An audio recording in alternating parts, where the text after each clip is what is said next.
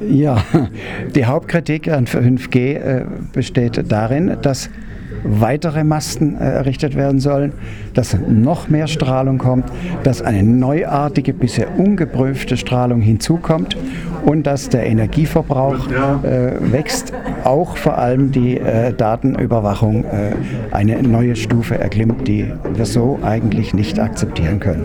Wie würde die Überwachung äh, vertieft werden? Die Überwachung wird äh, dadurch vertieft, dass überall in Echtzeit jetzt Funksignale von den Endgeräten aufgenommen werden, dass jede Bewegung damit verfolgt werden kann. Eines Tages soll das ja auch im Auto noch geschehen.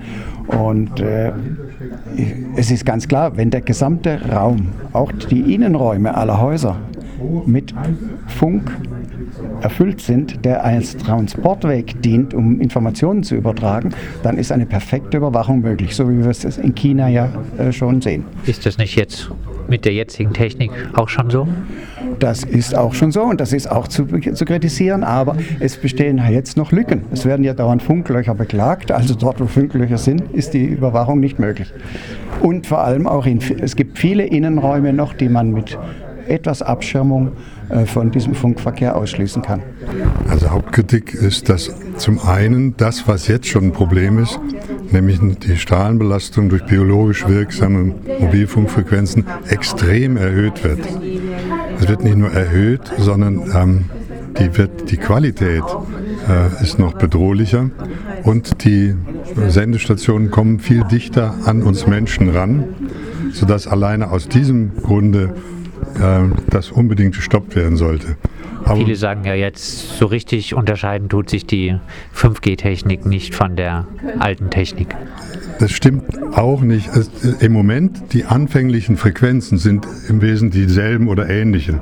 Die Technologie ist schon ganz anders. Es gibt dieses sogenannte Beamforming. Die Antennen haben ganz andere Charakteristika. In einer Sendestation gibt es bis zu 64 Antennen, die in verschiedene Richtungen strahlen können und die sich auch bewegen mit der Bewegung der Menschen, wodurch ein unberechenbares Feld von hohen Bestrahlungskeulen entsteht, im Gegensatz zu der alten Technologie, wo pro Antenne ein bestimmtes fixiertes äh, Sektorfeld da war. Und das ist eine völlig andere Technologie, die viel dichtere äh, Strahlen machen kann. Und die Industrie sagt immer, ja, aber im Einzelnen wird es weniger. Das kann mal auf den einzelnen Strahlungskeul zutreffen, aber wenn man das insgesamt sieht, wenn da zehn Menschen vorbeigehen, ist es eine extreme Zunahme. Auch nach offiziellen Berechnungen wird die IT-Technologie in den nächsten Jahren Energiefresser Nummer eins. Das hängt zusammen damit, dass die riesen Server ähm, bedient werden müssen. Es hängt damit zusammen, dass Hunderttausende neuer Masten mit Strom versorgt werden müssen. Ja, also die, der Stromverbrauch durch die Endgeräte, durch die Sendestation und vor allem durch diese riesen äh, Server wird extrem ansteigen. Aber der Stromverbrauch allein ist nicht, sondern es wird auch ein Temperaturanstieg diese Server machen Mods CO2-Ausstoß und die ähm, Mikrowellen des Mobilfunks bringen auch die Wassermoleküle der Luft in, in äh, Schwingung und das kann zu leichten geringen Temperaturanstiegen kommen und geringe Temperaturansteigungen von Luftmolekülen haben große Auswirkungen auf Niederschlag, Neigung, Selbststeuerung des Klimas. Also es sind viele Aspekte. Dazu kommt noch der Ressourcenverbrauch. Ähm, für diese neuen Geräte werden wahnsinnig viel sogenannte seltene Erden gebraucht. Und das führt zu einer Verwüstung äh, von vielen Landstrichen, die wiederum auch Klimaauswirkungen haben. Ist das nicht aber auch ohne 5G-Technik schon so? Ja, das ist leider so, aber es wird nochmal potenziert. Befürworter von 5G sagen ja, so richtig große Unterschiede zwischen der 5G-Technik und dem jetzigen gibt es eigentlich nicht, heißt auch, was die Gefahren angeht. Das ist ein Bumerang-Argument. Wenn, man kann genauso gut umgekehrt sagen, weil 4G schon gefährlich ist, ist natürlich 5G auch und erst recht gefährlich.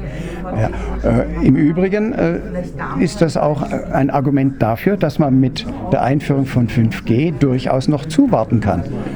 die wichtigsten Dinge werden auch heute schon mit 4G äh, erledigt und äh, gewährleistet. Was gibt es für Alternativen zu 5G? Es gibt zunächst mal natürlich 4G. Äh, es, gibt, es mag für die Industrie, die vor allem auf 5G angewiesen ist, keine Alternativen geben, aber es spricht nichts dagegen, dass man innerhalb industrieller Bereiche, stellen Sie sich ein großes Werk vor, wie die BASF oder so, 5G durchaus betreibt. Das betrifft ja die äh, Privatpersonen nicht und äh, ihre Gesundheit. Das Bundesamt für Strahlenschutz sagt ja, es gibt eine Wärmewirkung, alle weitere Wirkungen wäre wissenschaftlich zumindest äh, in Studien nicht mehrmals belegt. Was sagen Sie dazu? Dazu sage ich, dass die Schweizerische Strahlenschutzbehörde das Gegenteil gesagt hat. Die Schweizerische Strahlenschutzbehörde hat gesagt, es ist wissenschaftlich ausreichend nachgewiesen, dass es zu einer Veränderung der Hirnströme kommt. Wenn das so ist, dann ist natürlich das äh, ohne Wärmewirkung möglich. Äh, auch die Strahlenschutzbehörde, die Schweizerische, äh, bestätigt das. Es gibt biologische Effekte und davon ist dies einer der Effekte, der nachgewiesen ist. Inzwischen ist ja auch nachgewiesen oder sogar unstreitig, dass äh, es zu Spermaschäden kommt, und zwar ohne, dass dabei Wärme äh, im Spiel ist. Also das ist eine alte Geschichte, dass die äh, Bundesamt für Strahlenschutz das wiedergibt, was die Industrie behauptet. Ähm, die Tatsache ist völlig anders. Die weltweite Wissenschaft schon seit Jahrzehnten weiß, dass die Mobilfunkfrequenzen äh, biologische Veränderungen schon bei ganz niedrigen ähm, Intensitäten auslösen, an den Zellmembranen, äh, in der Erbsubstanz. Das ist unbestreitbar und auch schon Stand der Wissenschaft längst vor der Mobilfunkära gewesen. Und erst seit der Mobilfunkära wird plötzlich von der Industrie und auch vom Bundesamt bestritten, was sie bis dahin selber äh, auch festgestellt haben. Zum Beispiel hat die Strahlenschutzkommission noch bis 1991 gesagt, jawohl, es ist Stand der Wissenschaft, dass die Membranen äh, verändert werden und dass das äh, weit unterhalb der thermischen Wirkung biologische Wirkung hat. Und dann haben sie es vergessen. Jetzt könnte man ja denken, Bundesamt für Strahlenschutz schaut auf die Gesundheit der Bevölkerung. Warum äh, ist das Ihrer Auffassung nach äh, nicht so? Warum? Also weil sich die Interessen der Industrie äh, dort völlig durchgesetzt haben. Äh, Sie wissen vielleicht, dass die Strahlenschutz, äh, das Bundesamt für Strahlenschutz direkt äh, im selben Gebäude tagt wie die Kommission, die die Grenzwerte festsetzt. Und diese Kommission ist völlig unkontrollierbar und ein direktes Organ der Industrie. Und das Bundesamt für Strahlenschutz ist zum Teil personell und finanziell direkt verflochten mit dieser Kommission. Und dann wundert es sich nicht, dass die Industrieinteressen ähm, dort aufge, gut aufgehoben sind. Und das Bundesamt ist, schützt nicht die Menschen, sondern die Industrie. Um auf Freiburg zu kommen, was sind die nächsten Schritte nach der Einwohnerversammlung? Ja, also äh, unsere Forderung an, äh, als, äh, als Ergebnis sozusagen der Einwohnerversammlung wäre, dass die Stadt sich verpflichtet, kein 5G einzuführen, solange nicht ähm, eine Technikfolgenabschätzung, eine Risikobewertung gemacht ist. Das wäre das Allerwichtigste. Das Zweite wäre, dass die Stadt auch jetzt schon dafür sorgt, dass die Strahlenbelastung äh, geringer wird, äh, was möglich ist. Und zum Beispiel die ganzen Beschäftigten werden ja alle mit WLAN und so bestrahlt. Vor allem aber, dass die Schulen nicht mit WLAN ausgestattet werden, sondern wenn äh, digital, dann am Kabel. Und unsere nächsten Forderungen, Wünsche wären eine Fortsetzung der Aufklärung. Die Stadt soll dafür sorgen, dass Menschen von der unabhängigen Wissenschaft erfährt, was Sache ist und dass wir anfangen, äh, achtsam mit dieser Technologie umzugehen. Und zum Beispiel Kinder, Jugendliche, Kranke, schwangere Frauen müssen wissen, was die funkenden Endgeräte bei ihnen auslösen und sie sollen damit achtsam umgehen.